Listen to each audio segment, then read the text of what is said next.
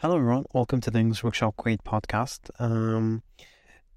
On today's episode, we'll be discussing the topic, don't set yourself on fire trying to keep others warm. To start off, let's understand what the phrase, don't set yourself on fire trying to keep others warm means.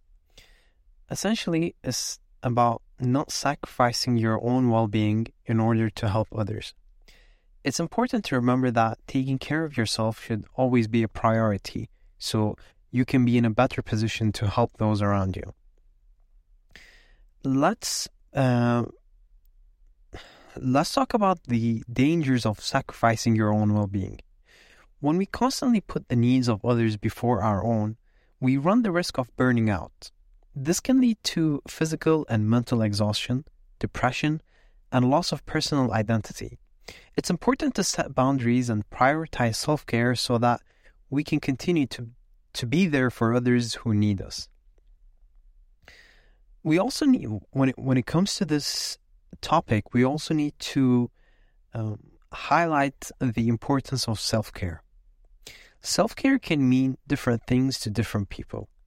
It could be spending time alone, exercising, engaging in a hobby, or simply taking a break from the demands of the daily life. The key is to find what works for you and make it a priority. When we take care of ourselves, we are better equipped to handle the challenges that come our way and be there for those who need us. You also need to find the balance. Balancing the needs of others with our own can be a challenge, but it's important to remember that we cannot pour from an empty cup. We must find a way to fill our own cups first so that we have something to give to others. This could mean saying no to certain commitments or, delegating responsibilities. Lastly, we also have to remember the impact of setting a good example. By prioritizing self-care, we're setting a good example for those around us.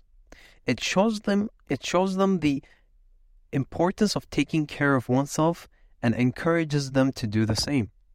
When we lead by example, we create a ripple effect that can positively impact those in our lives and the world at large.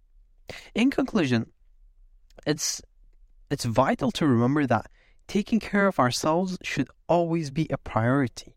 By prioritizing self-care, we can be in a better position to help others and set a good example for those around us. So thank you for joining us for today's episode of the English Workshop Quaid Podcast. Hopefully we'll be releasing a new episode very shortly. And until then, take care and stay well.